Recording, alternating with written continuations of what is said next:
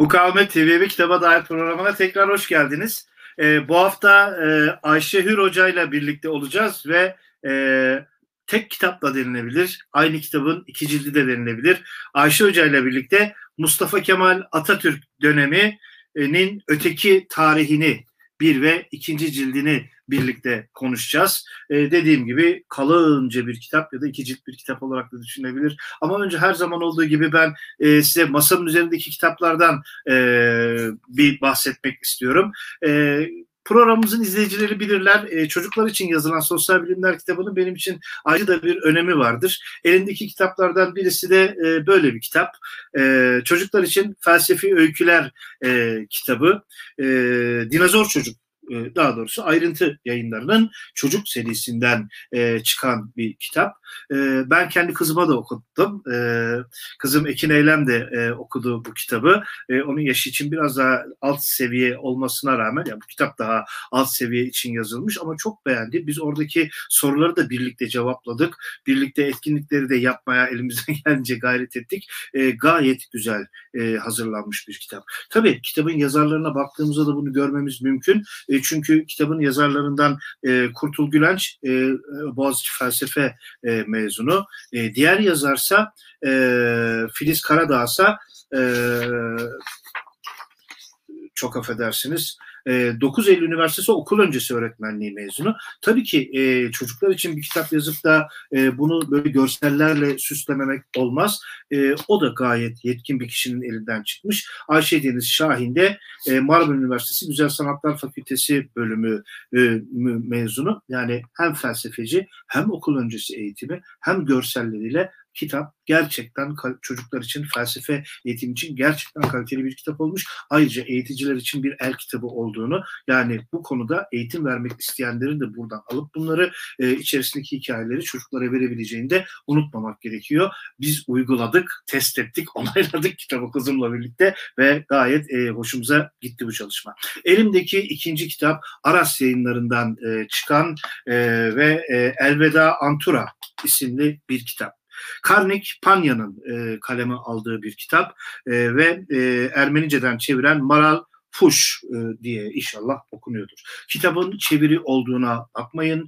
E, a, Karnik Panyan bir e, Osmanlı Ermenisi, Sivas Gürünlü e, bir Osmanlı Ermenisi ve e, yirminci yüzyılın ilk çeyreğinde e, dönemin Ermenilerinin başına gelenler, o dönemde bin dokuz yüz on doğumlu e, Karnik Panyan, başına, o dönemki bir çocuğun başına gelenler onun da başına geliyor. Elveda Antura, Antura Lübnan'da Birinci Dünya Savaşı zamanında Cemal Paşa'nın açtığı Halide Edib'in falan da bir dönem sorumlu müdürlüğünü yaptığı, artık adına yetim, resmi adı yetimhane ama yetimhane mi denir efendim, kamp mı denir, ne denir bilmiyorum.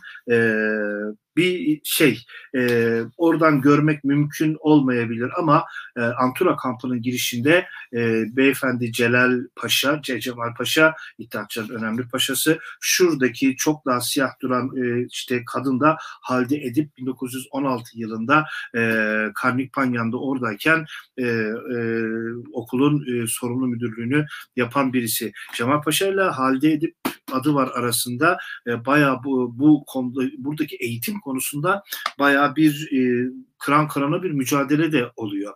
E, Halide Edip kimi zaman umursamaz tavırlar takınıyor falan filan olsa da Cemal Paşa'nın çok sert, hatta illa Türkçe konuşmalarını, hatta Ermenice isimleri yerine onlara Türkçe isimler verilmesi ve onlara ve birbirlerine de o Türkçe isimlerle seslenmek zorunda bırakılmaları gibi uygulamalara Halide Edip'in kah umursamaz tavırlar, kah böyle işte hayır böylesi yanlış bir eğitim falan diyerek karşı çıktığı falan da belirtiliyor. O dönemi, o dönemin Ermenilerinin yaşadığı şeyleri, o dönemin çocuğunu, bir çocuğunun yaşadığı şeyleri e, e, ve o dönemin Ermenilerinin trajedisini e, Elveda Antura e, isimli anıdan e, okumanız e, mümkündür e, diyorum. Elimdeki masamın üzerindeki bu hafta sizlerle paylaşmak istediğim üçüncü kitapsa Kronik yayınlarına ait ve e, Mehmet İpşirli Hoca'nın e, Osmanlı İlmiyesi kitabı. Mehmet İpşirli Hoca e, bugün Osmanlı tarihi, özellikle orta zamanlar konusundaki otoritelerden birisi. Kendisi daha önce Milli Mücadele Başlarken isimli eserinin yeni baskısını sunduğumuz e, Tayyip Gökbilgin Hoca'nın da asistanlığını yapmış. E, bugün de e, bu günlerde de e, işte Medipol Üniversitesi Siyaset Bilimi Uluslararası İlişkiler bölümünde hocalık yapan e, çok önemli bir bilim adamlarımızdan bir tanesi. Kitapta gerçekten e, çok e, derinlikli, çok bu konuda e, mahir bir in, e, akademisyenin, bir araştırmacının elinden çıktığı belli bir çalışma. Bu çalışma aslında sadece bu kitap için e, e, çalışılmış bir şey değil. Hocanın bu konudaki eserlerinin belli bir bağlam içerisinde derlenip toparlanmasıyla oluşturulmuş bir çalışma. Osmanlı ulemasını anlatıyor. Ulemanın, Osmanlı ulemasının tarihinden tutun da bürokraside ulemanın rolü, Şeyhülislamlar, kaza, kadılar, e, payitaht İstanbul'un idaresinden e, kuruluş ve yükseliş dönemi sultanlarının ulemayla ilişkilerine, ne e, efendim e, işte ulema ailelerine, ulema ve medrese kurumuna ve medrese kurumu içerisinde ulemaların rol ve işlevlerine kadar birçok detaya birinci kaynaklardan ve çok önemli kaynaklardan e, erişilerek yazılmış çok kayda değer bir çalışma. E, Mehmet İpşirli Hoca'nın e, Osmanlı İlmiyesi kitabı Kronik yayınlarından. Masamın üstündeki bu hafta sizlerle paylaşmak istediğim dördüncü kitabımda Aras yayınlarına ait e, Malatya Ermenileri Coğrafya, Tarih, Etnografya e, başlığını taşıyor. Arşak Alboyaciyan'ın kaleme aldığı bir e, çalışma. E, bu kitap bin dokuz yüz altmış bir yılında e, Ermenicesi basılmış e, ve e, bin beş yüz otuz altı sayfa basılmış. Bu kitap e, bir yerde özeti hali bu kitabın e, ve e, iki bin on dokuz yılında da e, Malatya Hayırsever Ermeniler Kültür ve Dayanışma Derneği Malatya Hayder öncülüğünde e, bir nevi Türkçe'ye biraz daha işte e, e, işte dört yüz yetmiş yedi sayfa halinde de ne diyeyim baya baya özetlenmiş, yani beş yüz sayfa ama e, şey yapılmış. Gerçekten de Malatya Ermenilerinin, ama bugünkü Malatya gibi anlamayın. Hani e, baya Harput, işte e, bugünkü Elazığ, e, Erzincan'ın bir kısmı, Kemaliye, Eyin, Sivas'ın bir kısmı, bugünkü Malatya, oraları da içine alacak bir coğrafya. E, iyi kötü o dönemin Malatya ve çevresi dediği yerler. Burayla ilgili coğrafi bilgiler, tarihten e, günümüze işte o Malatya civarı Ermenileri, e, bu bölgedeki işte toplumsal yapı, o bölgedeki Ermenilerin okulları, eğitimleri, fikir hayatları, okuryazarlık durumları, o dönemle ilgili siyasi gelişmeler, hepsi yine gerçekten çok detaylı bir şekilde anlatılıyor. Arşak Alboyaciyan'ın e, Malatya Ermenileri Coğrafya, Tarih, Etnografya başlıklı kitabında. Eee Masamın üzerinde bugün sizinle paylaşmak istediğim son kitapsa Korhan Atay'ın Serteller. Serteller deyince e, e, herkes kimden bahsedebildiğini çok iyi biliyordur. İnsan güzel kitap okuyunca gerçekten e, e, hoşuna gidiyor. Bu kitap gerçekten çok hoşuma gitti ve e, e, ben hemen yüksek lisans doktora e, listeme e, bu kitabı da ekledim. E, kitabın güzel yapan birçok faktör var. E, Korhan Bey e, bayağı e, şey çalışmış. Bir kere kitabın fikir babaları derler ya, ya da işte onu yoğuranlar sadece Korhan Atay Bey değil, Sabiha Sertel'in abisi Celal Derviş Derviş'in torunu Nur Derviş Otoman ve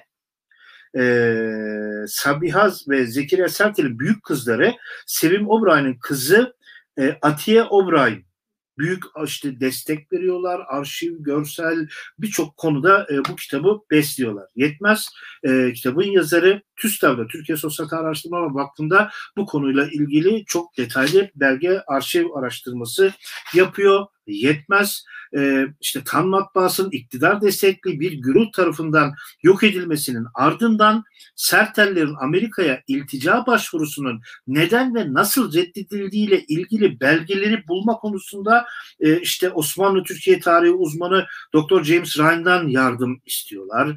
E, o da yetmiyor, e, işte Gün Benderli'den yardım istiyorlar. E, Gün Benderli'de Serteller'in Macaristan, Çekoslovakya ve Doğu Almanya serüvenlerini gayet iyi bilen ve işte Serteller'le Nazım Hikmet arasındaki dostlukları gayet iyi bilen çok canlı bir tanık. E, o onlara e, destek oluyor. Gündüz Vassaf ki Zekeriya Sertel onun dayısı oluyor, e, destek oluyor. En son artık Hıfzı Topuz okuyup değerlendiriyor, eleştirilerini sunuyor falan. Yani kitap e, bayağı çok önemli ellerden geçerek, onların desteğini alarak e, kotarılmış bir kitap ve e, oldukça detaylı, oldukça güzel hazırlanmış, e, oldukça sağlam bir kitap. E, eline koluna sağlık e, Korhan Atay'ın. İletişim Yayınlarından çıkan Serteller kitabının konuyla ilgili e, hem dönemiyle ilgilenen hem Türkiye Sol Sosyalizm tarihiyle ilgilenenlerin e, mutlaka ve mutlaka kütüphanesinde olmasını tavsiye edeceğim bir çalışma. Evet, bu hafta masanın üzerindeki kitaplar e, bunlardan ibaret. Ben e, çok daha fazla zaman kaybetmeden Ayşe Hür Hoca'yı e, yayına almak ve onunla birlikte e, e, Mustafa Kemal döneminin öteki Türkiye'sinin tarihini e, tartışmak, konuşmak e, istiyorum.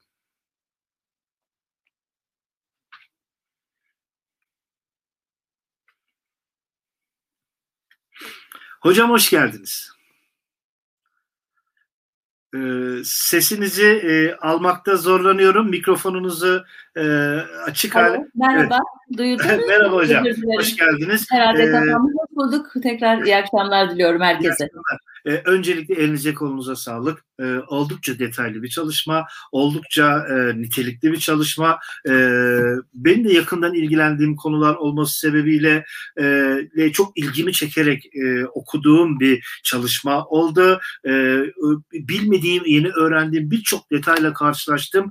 E, gerçekten e, çok e, güzel e, yapılmış bir çalışma. Bu çalışmaya aslında iki ciltlik bir çalışma e, ya da e, işte iki ciltlik bölüm.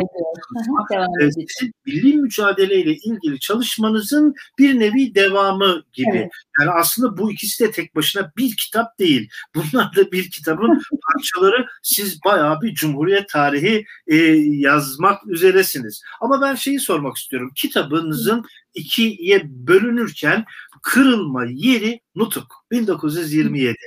Çünkü birinci cildiniz bin dokuz yüz yirmi üç yirmi yedi arası tam Nutuk'un Ekim ayında bitiyor. İkinci cildiniz bin dokuz yüz yirmi sekiz yılında Nutuk'un yazdığı sonraki dönemde başlıyor. Atatürk'ün vefatına kadar devam ediyor. Ayrıca Nutuk'la ilgili olarak da hocam e, zaten e, kitabınızda apayrı bir bölüm e, ayırmışsınız ve e, işte e, Atatürk'ün e, işte o gün giydiği ceket Atay'dan, e, evet yani e, sesinin ilk konuşmanın başında titriyor oluşundan, daha sonra sesi daha gür çıkmaya, daha e, kendinden güvenli konuşmaya falan başlıyor. Ben de o kaynakları kurcalamıştım zamanında Nutuk'la ilgili kitabı yazarken. Birçok detayı e, veriyorsunuz. Tabii ki bu ayrıca da bir kongre. E, hangi birinci, ikinci olduğu da çok tartışmalı kongrelerden birisi. Şimdi hocam e, e, hazırda lafı da oraya getirmişken biz bu Nutuk'u Türk siyasi hayatında nereye koymalıyız?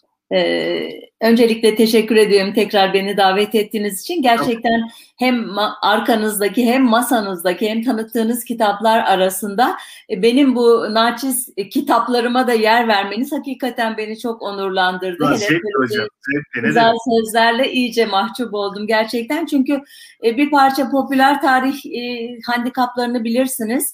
E, akademisyen gibi yazamıyoruz. E, ortalama okurun, tarihe ilgi duyan ama e, akademik kaynaklara ulaşamayan ya da onları ağır bulan kişilere yönelik bir tarih anlatımını seçiyorum. Fakat giderek ikisinin arasında da duramadığım anlar oluyor ve akademik açıdan hep eksikli ürünler bunlar. Siz onun için çok zarifsiniz, faydalanıyorum falan diyerek beni Ay hocam, yok, gerçekten çok kızarttınız.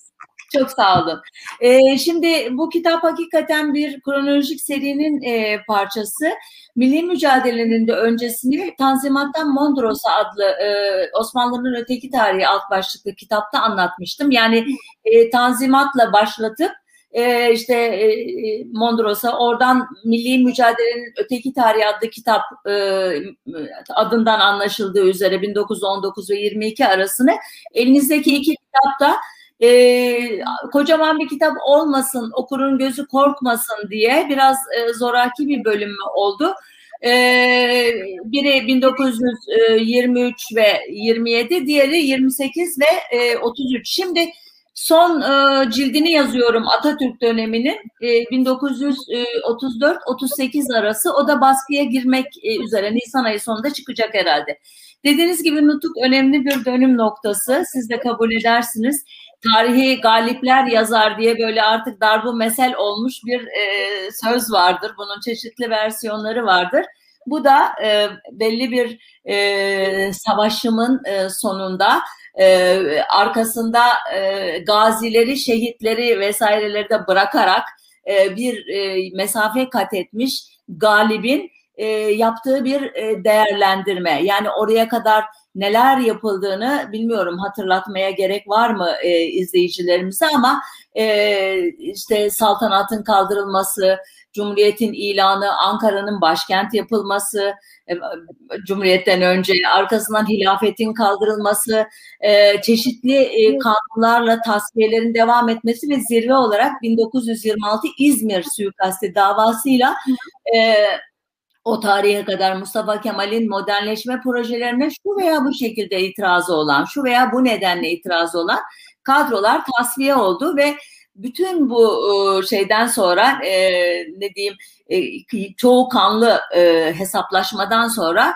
e, Mustafa Kemal kendi gözünden anlattı mücadelesini ve on dokuz Mayıs bin dokuz yüz on dokuz'da Samsun'a çıktım diyerek başlatarak bu e, konuda bir tarih düştü. E, Nutuk ne diye derseniz esas olarak bu mücadelenin en önemli aktörü elbette Mustafa Kemal'in e, nasıl gördüğünü anlatan bir belge. Değersiz bir belge mi? Kesinlikle değil, ama mutlaka karşı argümanları ileri sürenlerle, bu tasfiyeden mağdur olanlarla, e, hayatta olmayanların e, geride bıraktıkları hatıratlarla, o döneme ilişkin gözlemleri olan yerli ve yabancı her türlü aktörün değerlendirmesiyle çapraz bir şekilde karşılaştırarak değerlendirmesi gereken önemli bir belge. Ama dediğim gibi galibin nasıl gördüğünü anlatması açısından ayrıca bir dikkatli incelenmesi gerekiyor ve bence çok önemli ipuçları e, veriyor e, bilinçli bir okura. E, burada size bırakayım sözü, bilmiyorum, daha başka şeyler söyleyebiliriz elbette Nutuk'la ilgili, yeterli.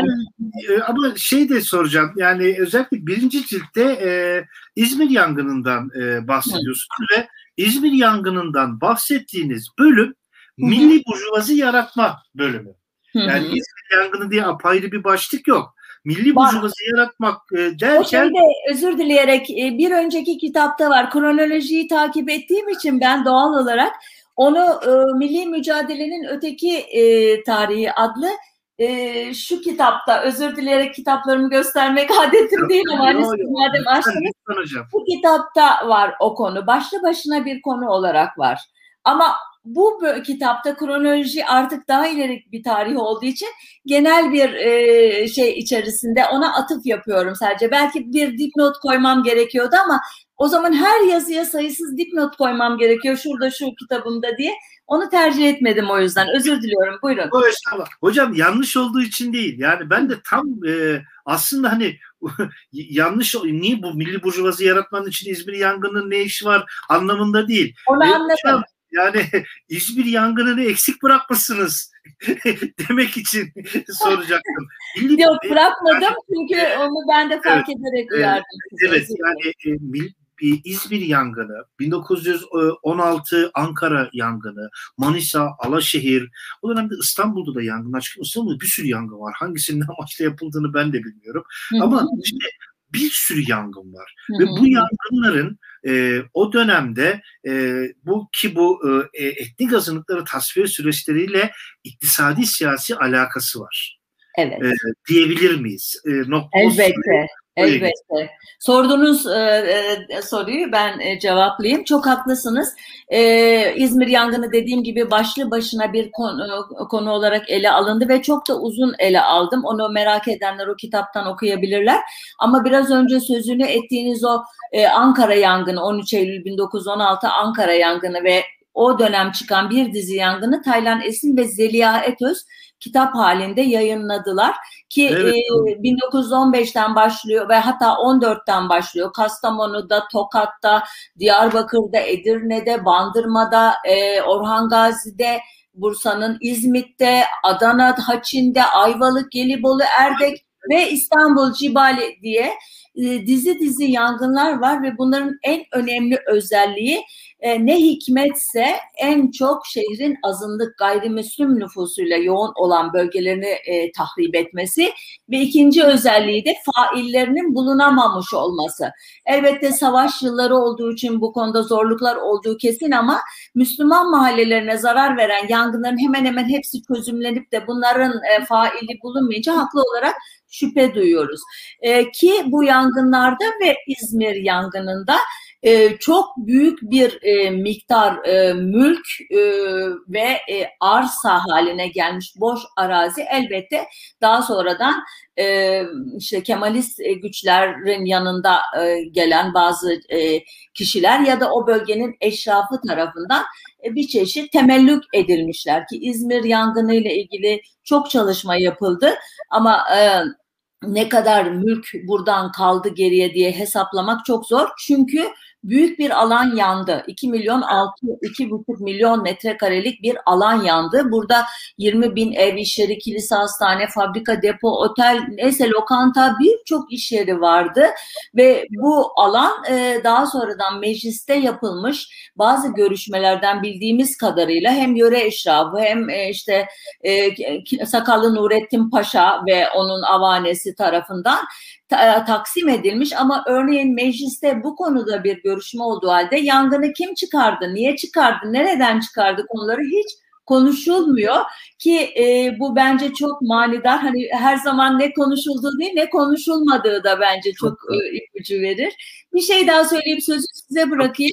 Ayhan Aktar'ın çalışmaları var biliyorsunuz bu konuda. O diyor ki altına hücum dönemi gibiydi bu diyor. Afyonuşak, Kütahya, e, Eskişehir gibi diyor. E, hem Ege şehirleri hem de İç Anadolu e, bölgelerinden Konya, Yozgat, Kayseri gibi yerlerden gelen iki yüz bin kadar e, yerli Türk, Müslüman ahali bu Rumların terk ettiği, Ermenilerin terk ettiği, Yahudilerin terk ettiği malları yağmaladılar. Sadece diyor e, Aralık bin dokuz yüz yirmi iki ile yirmi üç Ocak bin dokuz yüz yirmi üç tarihleri arasında diyor bir buçuk ayda e, Batı Anadolu'da Rumların terk etmek zorunda kaldığı mal ve mülklerin üçte ikisi diyor işgal edildi ve böylece diyor e, milli mülksüzler mülk sahibi yapıldı diyor. Şimdi bu sorunuza muhakkak e, yeterli cevap olmamıştır ama bir fikir verir en azından ki bunun arkası da gelecek. E, siz de biliyorsunuz hangi olaylarla geldiğini.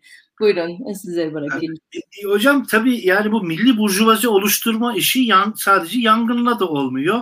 Hı hı. E, beri yandan da e, çünkü siz de söylediniz yangınlar işte e, yirminci yüzyılın ilk çeyreğinin şeyleri yani hı hı. on dörtte falan başlıyor. E, malum olaylar da o dönemde ve hı hı.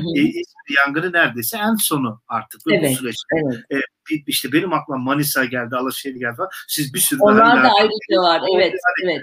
O kadar çok insanı ezberlemek için özel bu konuda çalışıyor kesin, kesin. Falan gerekiyor. E şimdi bunların üstüne bir de e, bin dokuz yüz on beş Ermeni soykırımı, tehc- e, e, nüfus mübadelesi yirmi dört, otuz dört Trakya olayları. Hani e, bunları da bu milli burjuvazi oluşturmanın içerisine e, ne koymak gerekir mi?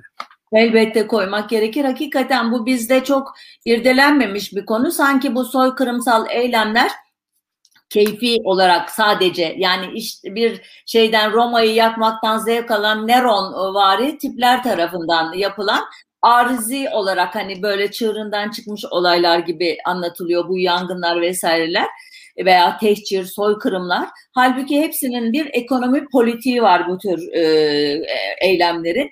E, bu e, hem tehcirin yani tehcirle başlayıp e, soykırımla nihayetlenen bin dokuz yüz on beş Ermeni e, kırımı, soykırımı diyorum ben ama isterseniz tehciri değil ama sonucu itibariyle bin dokuz yüz kırk sekiz soykırım konvansiyonundaki bütün şartları taşıyor. Veya ondan biraz önce bin dokuz yüz on üç on dört Rum kaçırtması Ege'deki e, Celal Bayar'ın e, Pertev e, Demirhan Paşa'nın öncülüğünde veya Eşref Kuşçubaşı Eşref'in öncülüğünde ama sonuçta olay hakikaten bir milli burjuvazi yaratmak. Bunu nereden biliyoruz? İyaşe Nazırı Kara Kemal'in bu konuda örneğin çok böyle hani herkesin de belki konuyla ilgilenen duyduğu bir e, açıklaması vardır. Ya der Avrupa'da e, hükümetler ya işçiye ya burjuva tabakasına dayanır.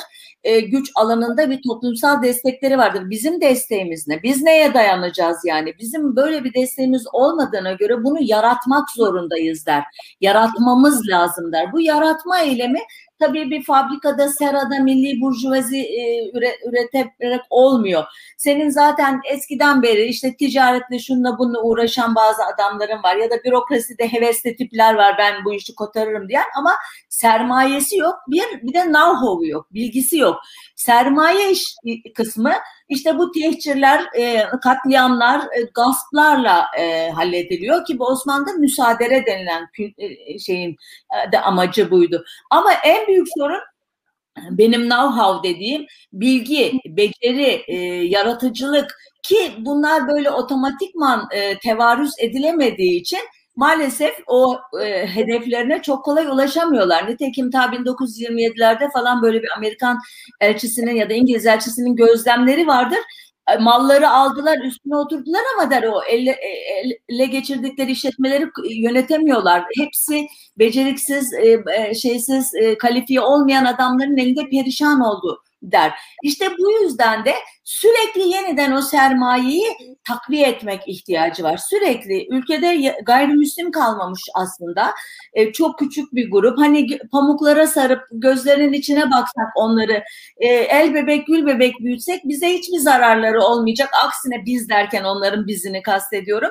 Ve aksine bilgi becerileriyle, bağlantılarıyla, yaratıcılıklarıyla müthiş katkı sağlayacak grupları onların elindeki mala kaba bir şekilde saldırmak ve gasp mantığıyla e, elde etmek için daha bir sürü işte otuz dört Trakya olayları, bin dokuz yüz kırk iki varlık vergisi, bin dokuz yüz elli beş evet. Yağması İstanbul programı ve evet. bin dokuz yüz altmış dört e, kararnamesi ile e, hem o grupları insan olarak e, bu ülkeden soğutup kaçırttık hem de E, mal varlıklarını e, talan ettik, e, gasp ettik ve hiçbir şekilde de onların e, ekonomiye kattığı e, verimlilikte işlemedi o işletmeler. İşin trajik yanı belki hani on, e, bu gaspçıların açısından da bu olmalı diye düşünüyorum.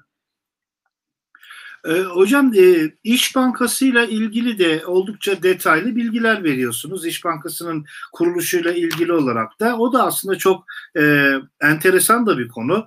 Ee, bu İş Bankası'nın hangi sermayeyle e, kurulduğu ettiği falan.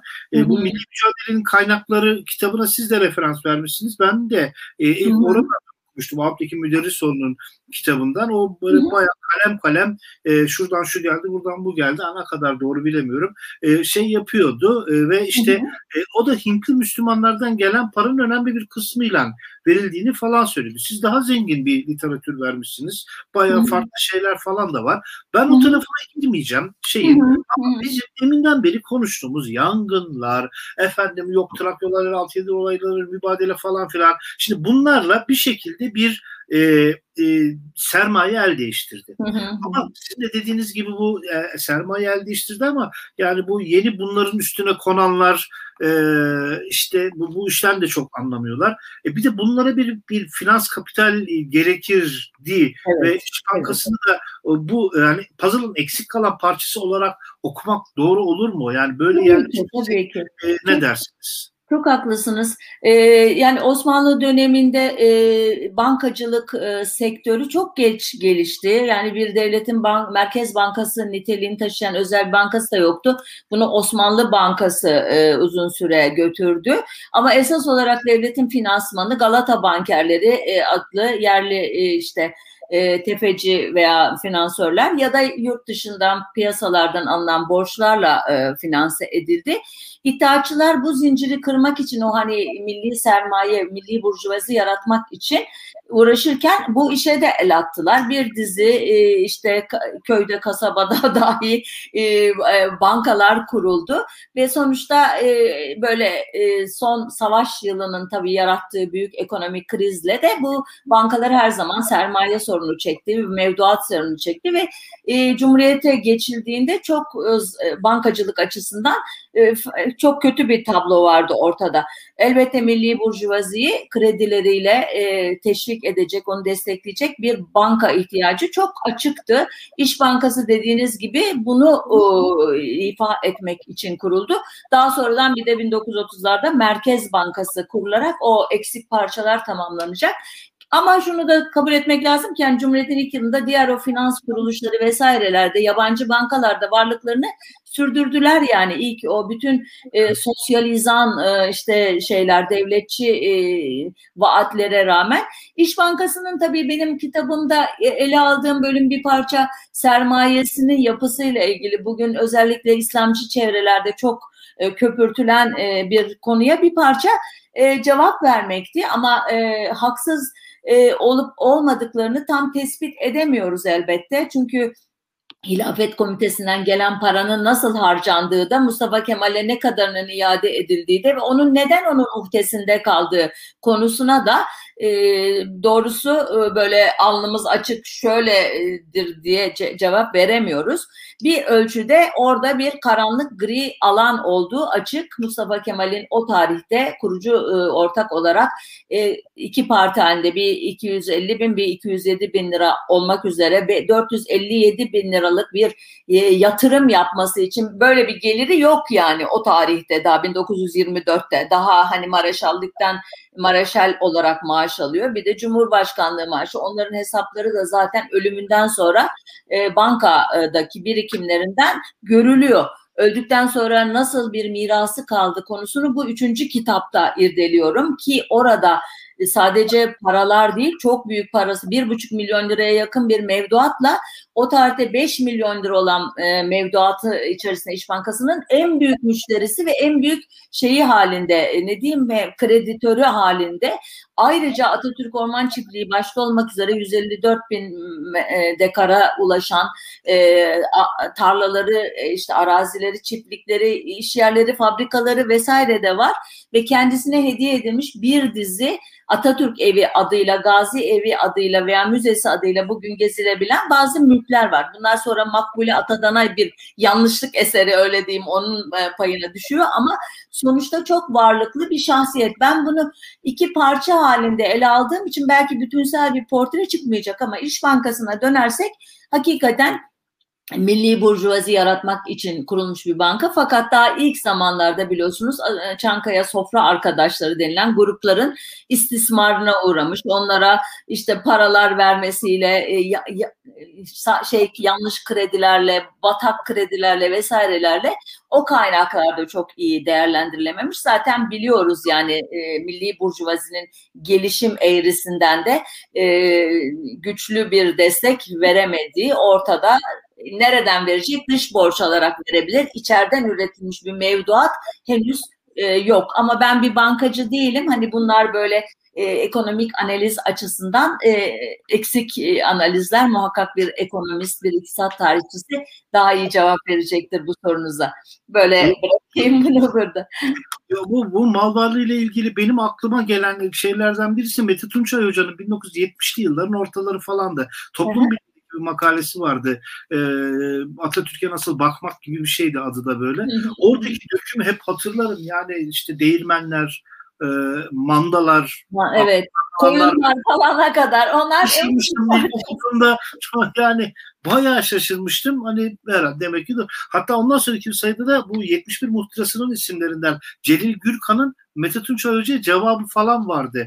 Yani evet, ona eleştiren bir yazı falan vardı. Evet, çok etkilemiş evet. Demek ki e, bayağı önceki bir zamanlarda okumuş olmama rağmen hala işte, çünkü yani e, şöyle diyebilir tabii Atatürk severler.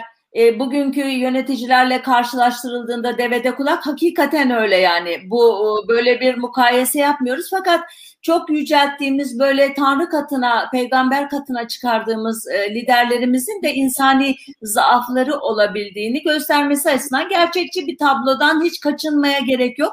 E, mukayesede elbette e, hakikaten e, çok küçük miktarlar ve sonuçta çocuksuz öldüğü için e, kimseye bırakmayarak onu e, hazineye, partiye, Türk Dil Kurumu, Tarih Kurumu'na dağıtmış. İstemediği halde kız kardeşi Makbule Atadan'a geçen e, mülkler var.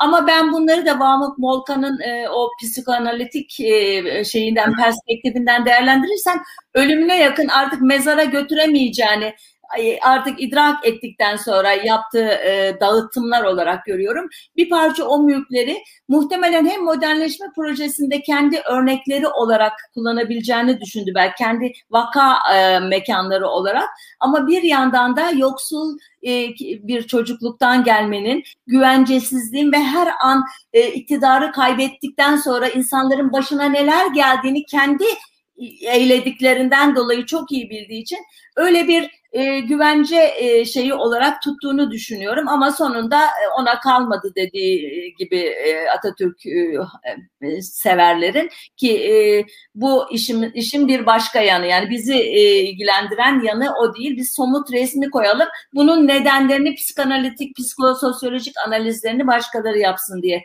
bırakıyorum şimdilik sözü. Tabii haklısınız. Ee, Hocam e, harf devrimi ile tırnak içinde soruyorum. Hı hı. İlgili e, eleştirileriniz var. Yine çok hı hı. güzel detaylar e, veriyorsunuz. E, tabii ki ilk başta da ya harf devrimi mi olur? Hani e, yazı devrimi falan gibi. E, olmaz hı hı. tabii ki. Ama e, e, bu e, dilde sadeleşme ile birlikte hı hı. E, harf reformu ya da harflerin dönüşümü e, sürecini E, nereye e, ulus devletleşme sürecinde e, nereye yerleştirmek gerekiyor? Ee, şimdi izleyicilerimiz tabii kitabımı okumadığı için ve sizin e, tarifinizden benim karşı olduğum falan, öyle demiyorum ben aslında, böyle ortada bir yerde duruyorum. Şöyle diyorum, eğer diyorum bir e, şeyde modernleşme sürecinde yani bütün yükü harflerin üzerine e, yüklerseniz yanlış yaparsınız. Çünkü biz e, bugün pratikten de biliyoruz ki harf devrimi yapmadan modernleşen ve zenginleşen pek çok ülke var. Yani Çin, Japonya, efendime söyleyeyim Rusya, Bulgaristan, Yunanistan, Hindistan, değil mi? Sri Lanka, bunların hepsi bize göre son derece karmaşık ideogramlardan, işte şekillerden oluşan birçok karmaşık alfabeyle birlikte modernleştiler. Ama ve lakin bizdeki gerekçesi zaten modernleşmenin en zayıf halkasına bir işaret ediyor. Ne diyordu? Doğudan e, geri, geriliği e, temsil eden, e, bağnazlığı, yobazlığı temsil eden şark zihniyetinden kopmak için aslında yapılmış olduğunu, bunu İsmet İnönü'nün, işte Mustafa Kemal'in, o dönemin aktörlerin açıklamalarından artık biliyoruz.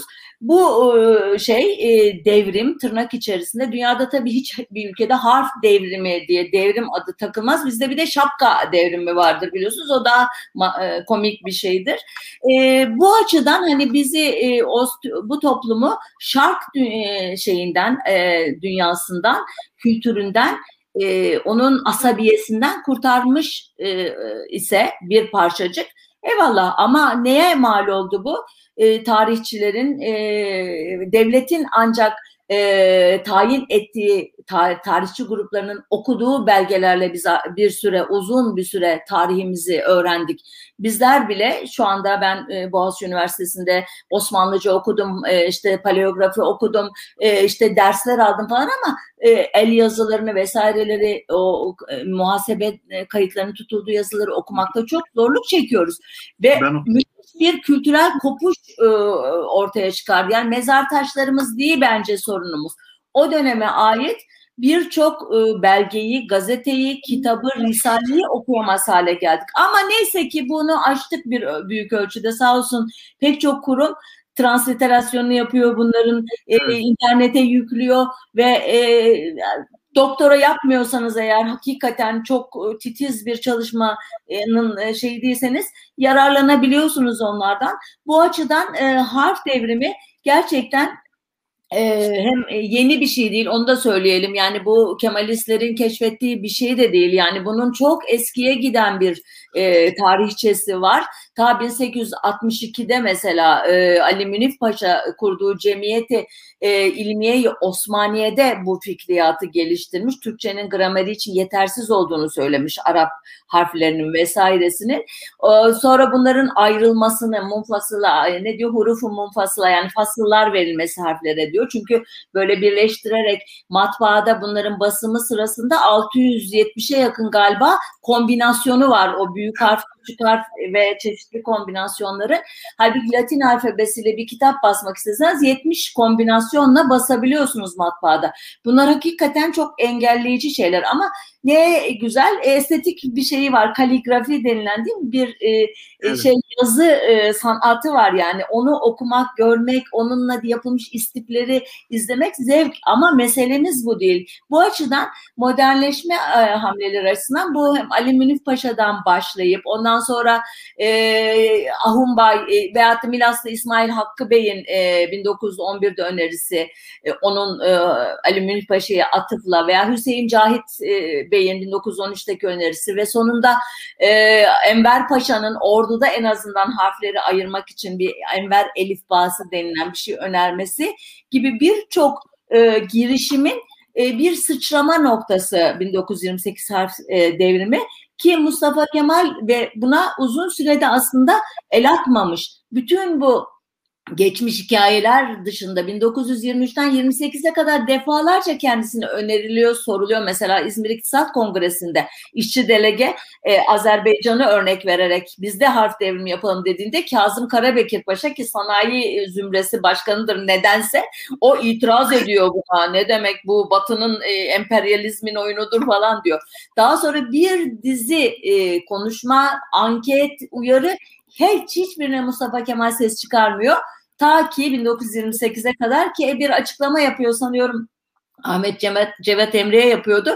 Ona diyor ki ben bunu sanma ki çoktan beri düşünmüyorum ama bu tür hamleleri çok planlayarak, ederek öyle yapmak lazım. Çünkü e, akamete uğrar. Ki haklı, kendisi bu hamleyi yaptıktan sonra kendi notlarını hep eski e, Osmanlı e, harfleriyle, Arap harfleriyle tutmuştur. Bu devrime e, uzun süre karşı çıktığı söylenen İsmet İnönü ise bir kere dahi Osmanlı harfi kullanmamıştır notlarında vesaire. Bu da bence çok ilginç bir anekdottur. E, bilmiyorum izleyicilerimize de öyle mi gelir? Burada bırakayım. Çok şey var söylenecek ama tabii zaman. Ki, evet yani saatlerce konuşsak konuşulabilecek konular var ama ben bir soru daha soracağım size Ayşe Peki. Hocam. E, heykellere sözü getiriyorsunuz. E, ilk heykel bin dokuz yüz yirmi dört sonlarında e, kuruluyor ama ağırlıklı olarak baktığımızda Nutuk'un yazıldığı yaz, ve yazıldığının da bilindiği e, dönemlerde dikilmeye başladı.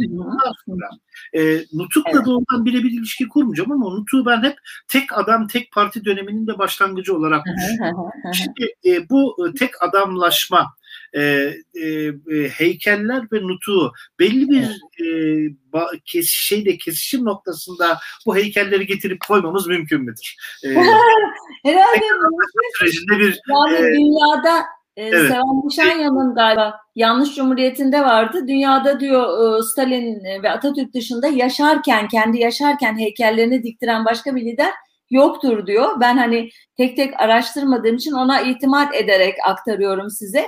E, bence hani bunu özellikle söyledim çünkü bazı e, kişiler şöyle sanıyorlar, ölümünden sonra o heykeller dikildi e, diye düşünüyorlar. Duydukları zaman şaşırıyorlar. Demek ki e, common sense, yani sağduyuya da ters gelen bir şey var. Yoksa en Atatürk'ü seven bile şöyle demeli değil mi? Tabii ki diktirecek heykelini falan. Ya olamaz, yanlış biliyorsunuz, olmayasınız falan diyorlar.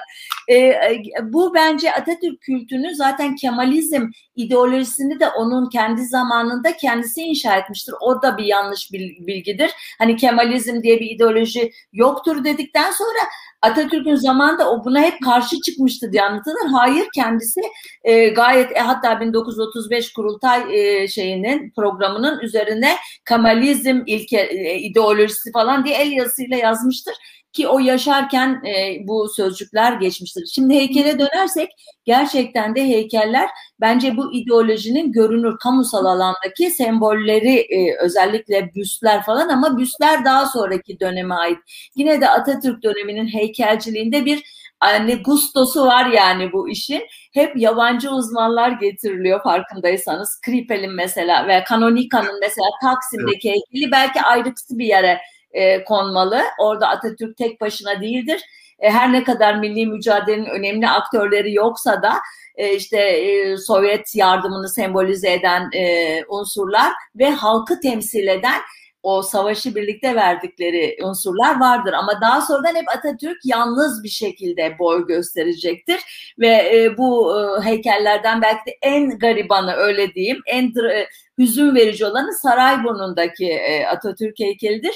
Onun yeri mesela hep sorgulanmıştır. Neden buraya? Çünkü şu anda git, e, çok kişi bilmez bile oradaki heykeli.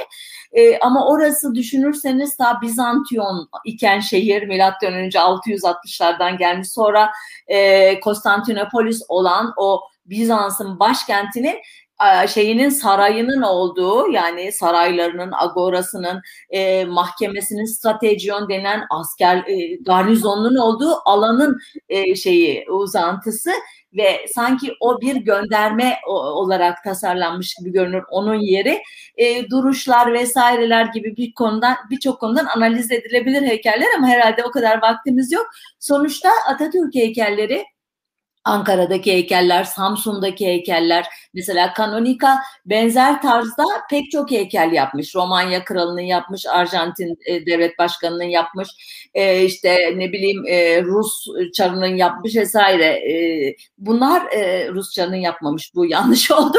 Bunlar e, bir e, ekol yani bu tür heykeller e, ve Mustafa Kemal de bu atlı e, heykelleri mesela Ankara'daki e, onaylamış, desteklemiş, fonlara ayırmış bunlara. Bana ilginç gelir gerçekten bir liderin yaşarken kendisini böyle e, altını çizerek kamu alanına çıkarması, ama bugün maşallah bunun on katı daha garip örnekler görerek e, bu şaşkınlığımızı bir parça törpülüyoruz yani tarihçi olarak da. Evet. Günümüze baktıkça geçmiş artık mı artık neyse, onlar artık var daha ölçülü yapmışlar. Bir parça etkiliyor yani tarih, bizde biliyorsunuz aslında geçmişe dair değil bugüne dair bir konuşma her zaman. Hani bugünü anlamlandırırken e, referansımız, bu açıdan benim Kemalizm eleştirisi yapmam sanki otomatik olarak bu dönemin iktidarını olumlamak gibi algılanıyor bazı kişilerde. Benim handikapım da bu. Tarihçi olarak bu dönemi ele almamak, E, bugünün sorunlarının nereden kaynaklandığını e, anlamamayı getiriyor bence. Bir bütünsel, bütüncül bir şekilde ele almaya çalışıyorum ki e, dediğim gibi kitapların devamı da gelecek. Bugüne kadar da getireceğim kronolojiyi, yani sağ muhafazakarlığın, e, Türkçülüğün e, neler e, yaptığını, bu e, ülkenin zihin haritasında ne gibi hasarlar verdiğini de anlatmayı umuyorum. E, Kemalizm değil yani tek e, konum, öyle diyeyim size.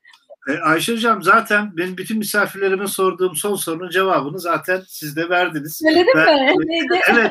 e, otomatik herkese, e, misafirlerimize soruyordum. E, bundan sonra Ayşe Hür okuyucuları hangi kitabınızı e, okuyacaklar, hangi araştırmanızı okuyacaklar diye. Evet. E, siz söyledim de söyledim demek. Yani evet, otuz dört otuz sekiz arası.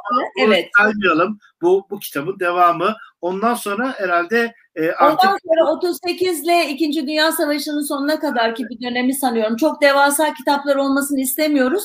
Sonra da e, kırk beşten belki seksenlere kadar getirmeyi düşünüyorum. Ondan e, aslında seksenleri de geçebiliriz. Çünkü bir tarihsel mesafe kavramım benim otuz yıl falan gibi e, civarda duruyor.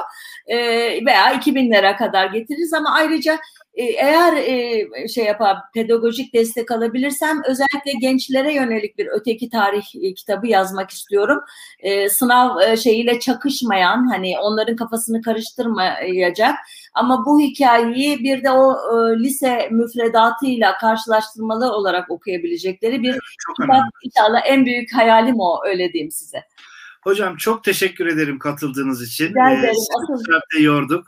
Ee, Asıl ben teşekkür ederim size. Ne demek, ben beni mutlu ettiniz, okurlarımla buluşturdunuz, kitabıma övgülerle beni onore ettiniz. Çok çok teşekkür ediyorum. Bir kitaba dair programının sonuna geldik. E, görüş ve eleştirilerinizi e, lütfen e, kitaba dair et mete kaan kaynar nokta com nokta tr adresine, çalışmalarınızı da P T T Mesa Batı sitesi Ankara adresine göndermeyi e, unutmayın. Ben Ayşe Hocama tekrar teşekkür ederek e, yayınımıza son veriyorum. E, bir dahaki programda görüşmek üzere. İyi akşamlar.